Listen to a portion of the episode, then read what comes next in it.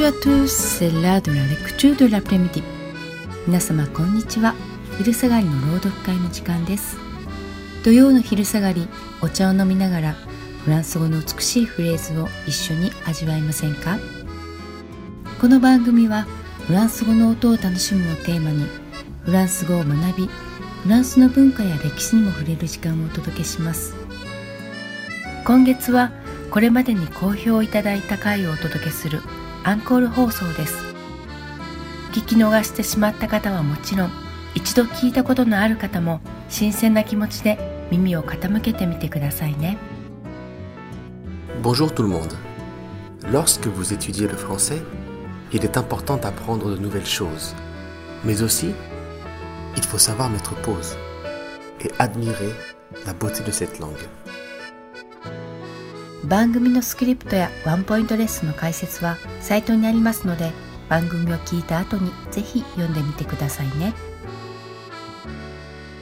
この番組は大人の語学留学からフラワー留学までフランス留学のフランスやモアの提供でお送りします。6月のテーマはフランスの文豪ビクトル・ユゴー。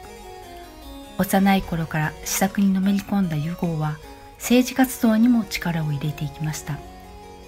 1848年の選挙でナポレオン・ボナパルトの甥ルイ・ナポレオンを支持します。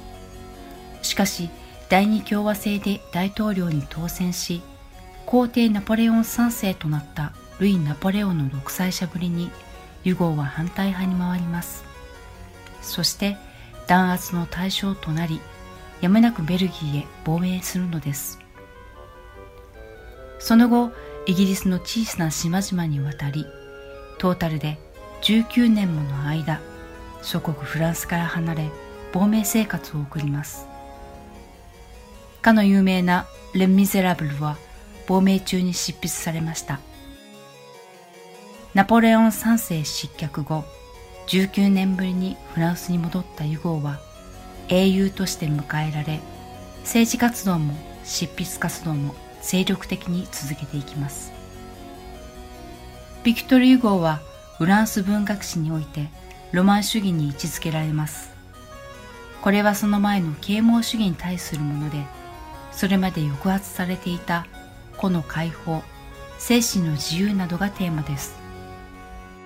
戯曲エルナニの序文で文学の自由は政治的自由の娘であると述べているように彼にとって政治と文学活動は切り離すことはできなかったのでしょう。フランス文学を読む上で作者の心情時代背景も知っておくと作品をより楽しめますよ。今回の朗読はル・ハン・ライン川よりレジェンド・ドゥ・ボー・ペコパンエド・ラベル・ボールドゥール美男ペコパンと美女ボールドゥールの物語をご紹介します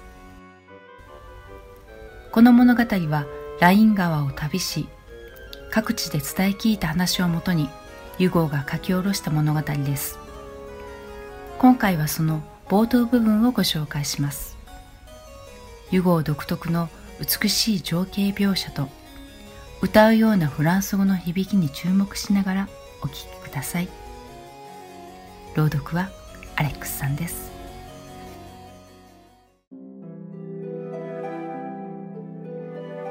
Légende Le beau Pécopin aimait la belle Boldour, et la belle Boldour aimait le beau Pécopin. Pécopin était fils du burgrave de Sonnec, et Boldour était fille du sire de Falkenburg. L'un avait la forêt, l'autre avait la montagne. Or, quoi de plus simple que de marier la montagne à la forêt? Les deux pères s'entendirent et l'on fiança Boldour à Pécopin. Ce jour-là, c'était un jour d'avril. Les sureaux et les aubépines en fleurs s'ouvraient au soleil dans la forêt. Mille petites cascades charmantes, neige et pluie changées en ruisseaux, horreur de l'hiver, devenues les grâces du printemps, sautaient harmonieusement dans la forêt, et l'amour, cet avril de l'homme chantait, rayonnait et s'épanouissait dans le cœur des deux fiancés. Le père de Pécopin, vieux et vaillant chevalier, l'honneur du Naego, mourut quelque temps après les accordailles, en bénissant son fils et en lui recommandant Boldour. Pécopin pleura, puis peu à peu, de la tombe où son père avait disparu, ses yeux se reportèrent au doux et radieux visage de sa fiancée, et il se consola. Quand la lune se lève, songe-t-on au soleil couché? Pécopin avait toutes les qualités d'un gentilhomme, d'un jeune homme et d'un homme. Boldour était une reine dans le manoir, une sainte vierge à l'église, une nymphe dans les bois, une fée à l'ouvrage. Pécopin était grand chasseur et Boldour était belle fileuse. Or, il n'y a pas de haine entre le fuseau et la carnassière. La fileuse file pendant que le chasseur chasse. Il est absent, la quenouille console et désennuie. La meute aboie, le rouet chante. La meute, qui est au loin et qu'on entend à peine, mêlée au corps et perdue profondément dans les haillers, dit tout bas avec un vague bruit de fanfare. Songe à ton amant, le rouet qui force la belle rêveuse à baisser les yeux, dit tout haut et sans cesse avec sa petite voix douce et sévère. Songe à ton mari, et quand le mari et l'amant ne font qu'un, tout va bien. Mariez donc la fileuse au chasseur et ne craignez rien. Cependant, je dois le dire, Pécopin aimait trop la chasse. Quand il était sur son cheval, quand il avait le faucon au poing, ou quand il suivait le tartaret du regard, quand il entendait le jappement féroce de ses limiers aux jambes torses, il partait, il volait, il oubliait tout.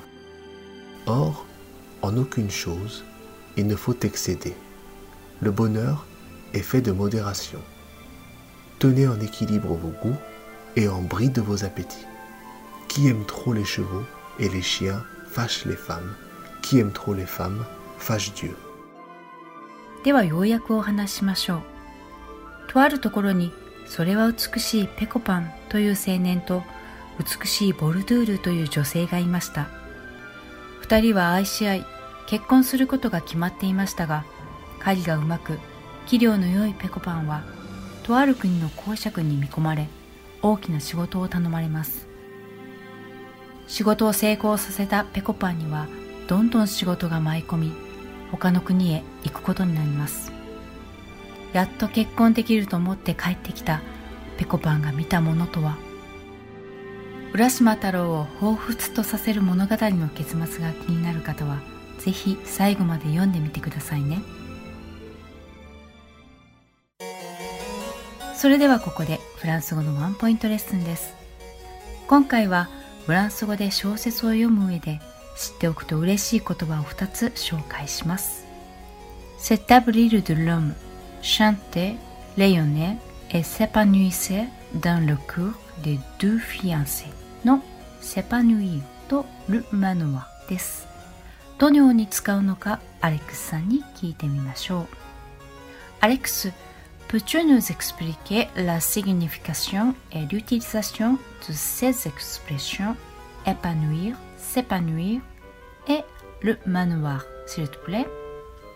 Ici, nous avons le verbe épanouir et s'épanouir. まずは épanouir と s'épanouir についてです。épanouir は咲かせるとか晴れやかにするという意味で、s'épanouir はその代名動詞です。例えば.彼女は夫を幸せにする。もっと自然な言い方は、Il est épanoui grâce à sa femme. Donc l'adjectif. 妻のおかげで彼は幸せだと形容詞的に使います。では、題名動詞セパヌイルを使った例を見てみましょう。Les fleurs s'épanouissent au printemps. 美しい花は春に咲く。次に、 ルマノワーについて見ていきましょう。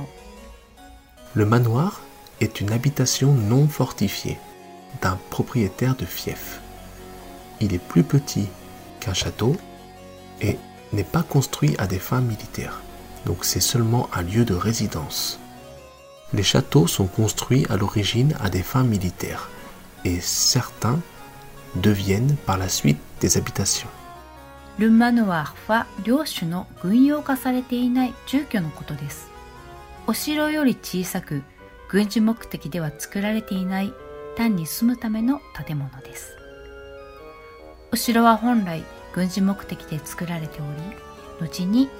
住居となるものもあります。続きましてアレックスさんへのインタビューです。代表作「レン・ミゼラブル」が全世界で出版されているだけでなくミュージカルとして上演されたりとても有名なビクトル・ユゴ。フランスではどう見られているのでしょうか。早速アレックスさんに聞いてみましょう。アレックス Que pensent les Français de Victor Hugo Lui ou ses œuvres vous influencent-elles toujours? Bien que son nom soit très connu en France, notamment grâce au nom de rue ou au collège et lycée qui portent son nom, je n'ai qu'une connaissance superficielle de Victor Hugo. Les bacs littéraires le connaissent beaucoup mieux, je pense. Les Français connaissent son œuvre, Les Misérables, mais peu de Français en savent davantage, je pense. Et bien qu'il soit un écrivain et poète français renommé, je ne connais pas assez le personnage. On dit souvent que dans ses livres, à l'instar des victimes, Hugo aurait tendance à éprouver trop de sympathie pour les coupables et les condamnés. Il a été critiqué pour ça d'ailleurs, mais il reste un grand écrivain français et personne ne doute de cela. なるほど。レ・ミゼラブルは知っていても他の作品はあまり知らない人も多いようですね。でも彼の名を冠にした通りや学校は多いようです。パリだと16区にアベニュー・ビクトル・ユゴーというのがあります。ちなみにビクトル・ユゴーは今パリのパンテオンに眠っています。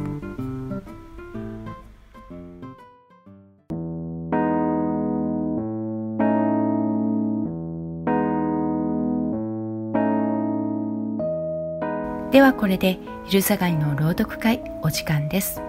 次回もお楽しみに。番組のスクリプトやワンポイントレッスンの解説はサイトにありますので番組を聞いた後にぜひ読んでみてくださいねお相手はアレックスとユうコでした皆様素敵な昼下がりをお過ごしください Au revoir, à bientôt. Bon après-midi. この番組は大人の語学留学からフラワー留学までフランス留学のフランスエモアの提供でお送りしました。